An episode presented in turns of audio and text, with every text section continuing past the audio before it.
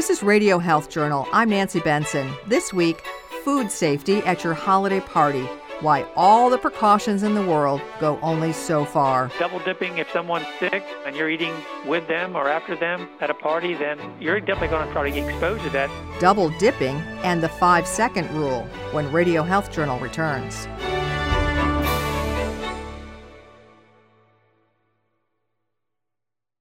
I'm Reed Pence, host of Radio Health Journal. If you enjoy Radio Health Journal, you'll also like our sister show. Here's a preview of what they're covering on Viewpoints this week.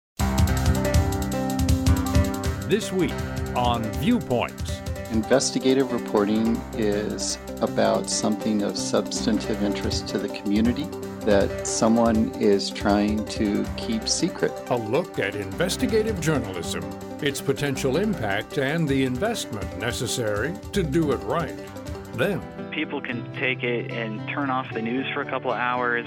They can read it, it's entertaining. We take a look at two novels that promise to be big hits this winter season. I'm Marty Peterson. And I'm Gary Price. These stories in depth this week on your public affairs magazine, Viewpoints. Listen to Viewpoints on your favorite radio station, iTunes, and Stitcher.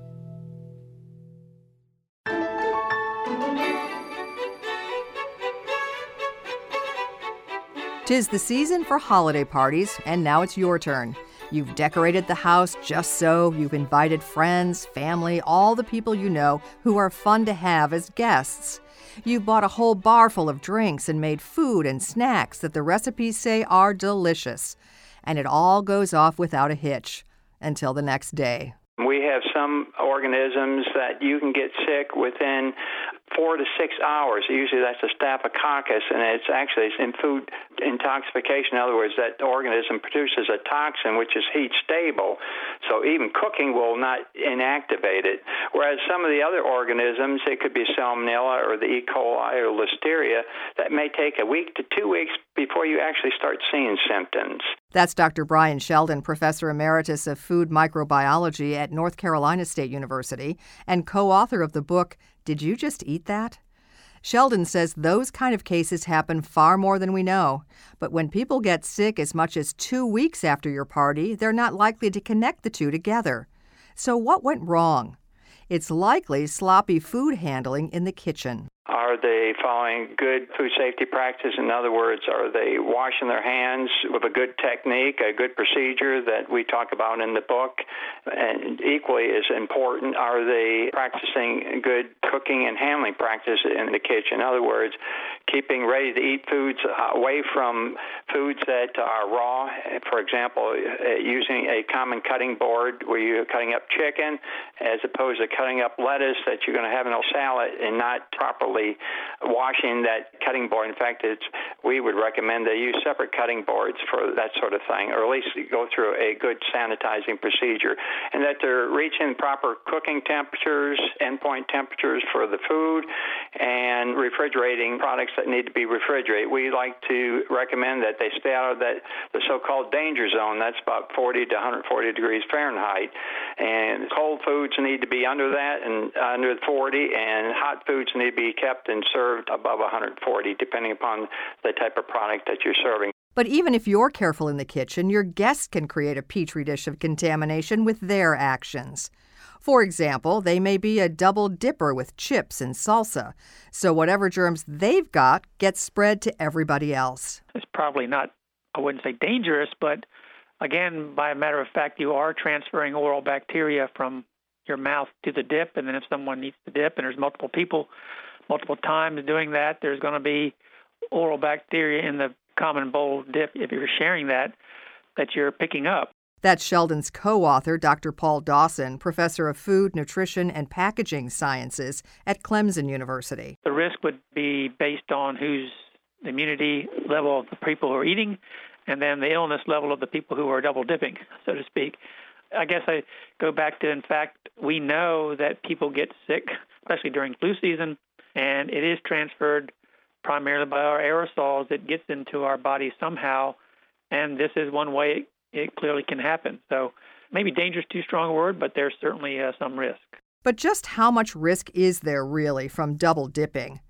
Dawson says they've studied it, And the scale of contamination sure sounds pretty bad. One study with salsa, there are about a thousand bacteria from your mouth going into the dip per milliliter. A milliliter is not very much, so you multiply that by the volume of actual ended up being the dip, and that's only by one dip or so. It can be, a, I think, a high number, but we exchange oral bacteria pretty much other ways. It's in the air and, and so forth. So, but double dipping, if someone's sick and you're eating with them or after them, at a party, then you're definitely going to to get exposed to that. It's a matter of how your immune system, how strong it is. And then there's the oops moment when you drop your cracker and cheese on the floor.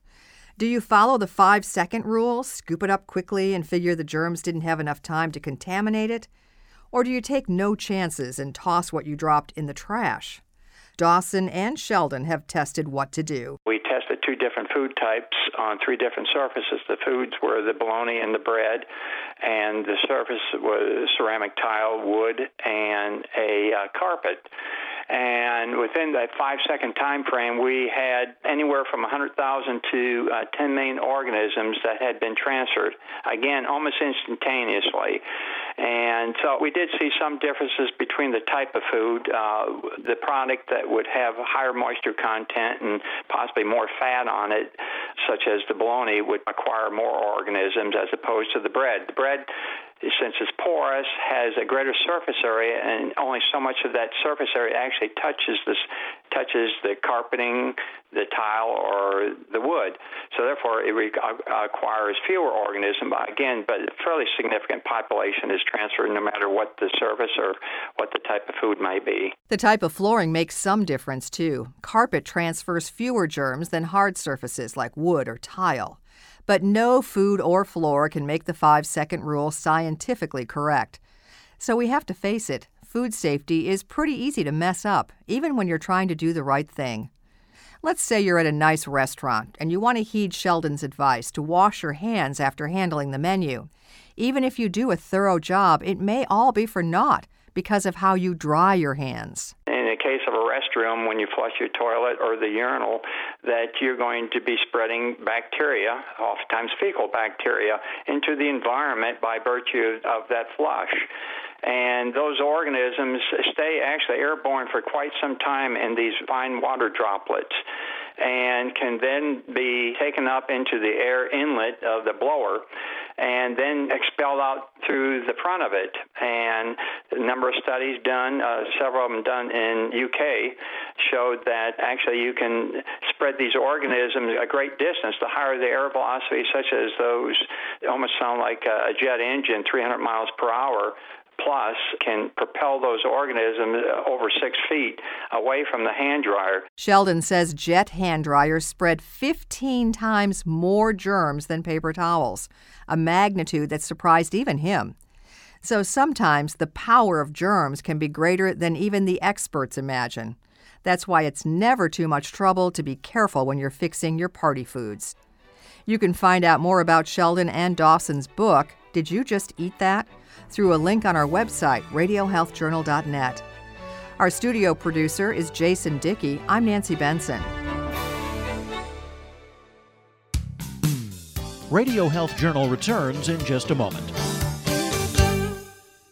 When it comes to health, there is one area that can be difficult to talk about colon health. Yet, this critical area of well being is heavily influenced by lifestyle choices. Research shows that 75% of colon cancer cases can be avoided by individual actions, and diet is one critical factor. Registered dietitian Courtney Romano is a health advisor for the California Table Grape Commission. To promote colon health, experts advise a diet rich in whole plant based foods and low in red meat, especially processed meat. An easy first step is to consume more vegetables and fruit, including grapes. Fresh grapes have over 1,600 naturally occurring beneficial plant compounds, including antioxidants and other polyphenols. Preliminary research suggests that consuming grapes every day may help support a healthy colon. Maintaining a healthy diet and weight, not smoking, exercising regularly, and getting screened are other important colon health steps. Grapes of all colors, red, green, and black, are part of a healthy diet. Visit grapesfromcalifornia.com for more information. Holiday travel is often accompanied by lugging heavy bags and suitcases with us. Bone, muscle, and joint strains due to improper handling of heavy luggage is more common than most people think. In fact, last year, more than 85,000 people needed treatment in emergency rooms or clinics for luggage related injuries. But you can take proper steps to avoid suitcase strain. A few tips from Dr. Charla Fischer, a spokesperson of the American Academy of Orthopedic Surgeons. It starts with your luggage purchase. Buy sturdy luggage with wheels and handles, nothing that's too heavy or bulky when empty. Pack lightly. Use a few smaller bags rather than one large one. And use good form when carrying or lifting bags. Stand alongside and bend at the knees, not at the waist. And when placing luggage in an overhead compartment, lift it onto the top of the seat first, then use both hands, one on each side, to lift it up. Dr. Fischer says the larger your bag, the more the risk of neck, back, and shoulder injuries. For more luggage lifting and carrying tips, visit orthoinfo.org. What are you going to do with your old car? You can try selling it, you could junk it, or you can donate it to Heritage for the Blind. Your car will be towed away for free and your donation is tax deductible. Just call 1 800 835 1478. Heritage for the Blind accepts cars, vans, trucks, and boats. It doesn't matter if your vehicle runs or not, it will be towed away for free, and you'll be supporting those that need help. Heritage for the Blind is a nonprofit organization that helps the visually impaired live fuller lives. Call right now to donate your car, and as a special thank you, you'll receive a free three day vacation voucher to over 50 locations. Call Heritage for the Blind right now. Call 1 800 835 1478. Donating is easy, and your vehicle is towed away for free. Plus, you'll get a free vacation voucher for donating. Call now 1 800 835 1478. That's 1 800 835 1478. Thank you for listening to Radio Health Journal, a production of MediaTracks Communications. If you enjoyed this week's show, please leave a review on iTunes or share it with a friend. You can find more Radio Health Journal stories about health, science, and technology on iTunes, Stitcher, and at RadioHealthJournal.net.